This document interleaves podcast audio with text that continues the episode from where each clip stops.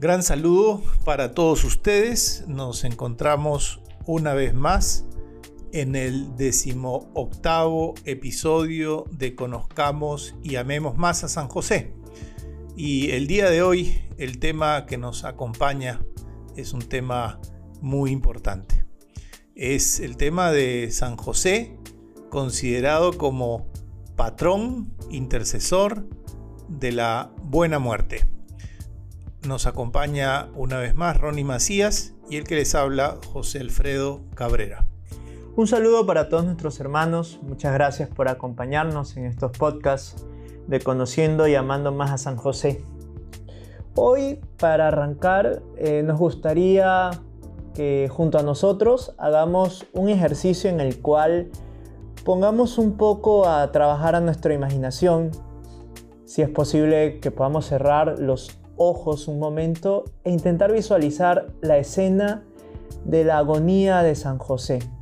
La tradición nos habla de que seguramente San José en ese último momento de su vida terrenal estaba con María y con Jesús, recibiendo de ellos el consuelo, exhortaciones seguramente de nuestro Señor Jesucristo, de la felicidad eterna que iba a empezar a vivir eh, con su muerte, eh, y cómo aquellas palabras, cómo aquella escena, seguramente si nos la visualizamos y la atesoramos en el corazón, para un cristiano es la manera más hermosa de agonizar, teniendo eh, la presencia de, de Jesús, la presencia de María.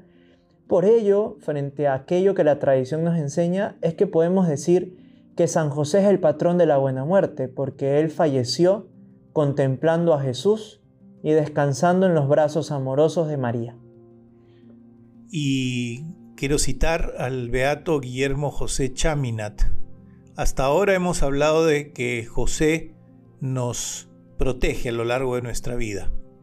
El beato lo dice, el nombre de José será nuestra protección durante todos los días de nuestra vida, pero especialmente a la hora de la muerte.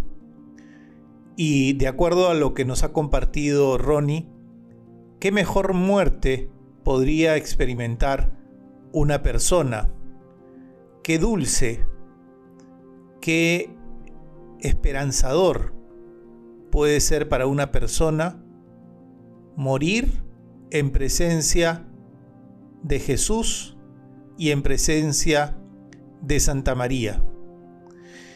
Y sí, es cierto, la muerte es a veces una palabra que no queremos pronunciar, son momentos que no queremos vivir, ni nosotros, ni de las personas que queremos, de nuestros familiares y amigos, porque implica la desaparición de esta vida.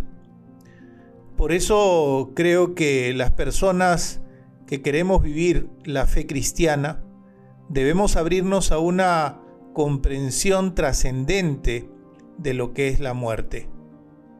La muerte es parte de la vida, pero no su fin. No es un límite que no se pueda traspasar, sino más bien creo que es la puerta que nos abre a otro tipo de existencia Pensar la muerte sin la fe es desesperante. Pensar la muerte con fe, con visión sobrenatural, de la misma manera como la experimentó José, nos da una profunda esperanza y nos da la certeza de vivir para siempre con Dios.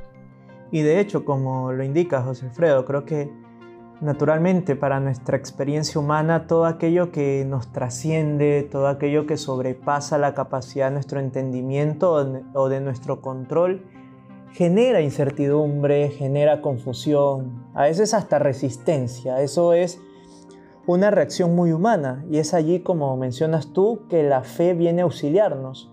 No para tener eh, una confianza ciega, tal vez como a veces se podría decir, sino más bien para tener esa apertura o ese abrazar desde Dios esta experiencia que no logramos terminar de comprender, que no logramos terminar de captar, pero que sabemos ahí sí, no solo por, por este acto de fe y de confianza y de abandono en Dios, sino también por lo que nuestra capacidad y entendimiento humano pueden lograr, sabremos que Dios siempre estará allí velando por el bien de los que ama, y cuanto más en este momento tan crucial de nuestra vida como es la muerte.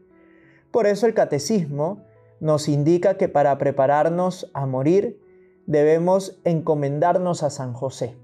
Cada cual sabrá cómo ir viviendo en su vida cotidiana esta devoción a San José. Para algunos será el pasar por una consagración, pero no como un acto mágico de decir, si me consagro a San José o si soy un fiel devoto de él, pues no sufrirán la muerte, sino más bien es la experiencia de contar con este patrono, con este consuelo, con este soporte que me va a ayudar a afrontar incluso esa experiencia tan crucial y tan difícil a veces de eh, incorporar en nuestra vida como es la muerte, con los ojos de Dios, como Él la vivió. Por eso creo que esta experiencia natural de miedo o de cierta, cierto temor ante la muerte adquiere una connotación totalmente nueva y luminosa desde la fe.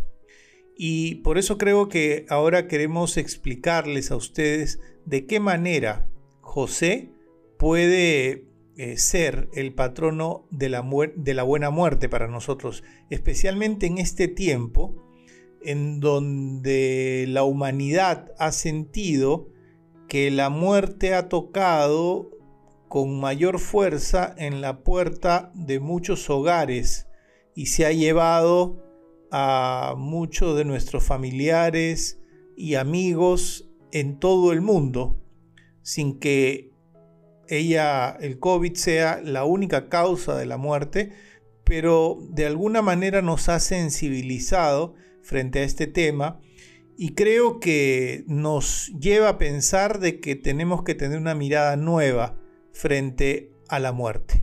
¿De qué manera, Ronnie, puede ser José considerado el patrono de la buena muerte?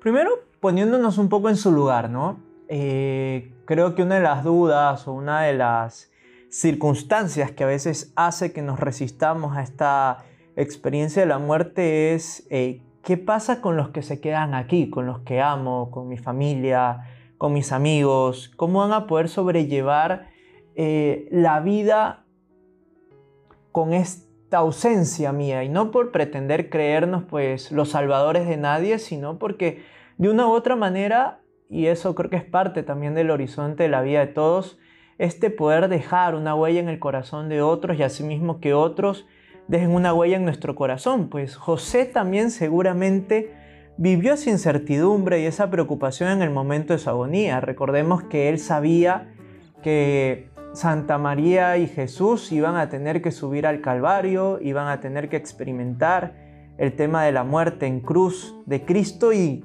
como cualquier padre amoroso y esposo protector, él quería estar allí acompañándolos.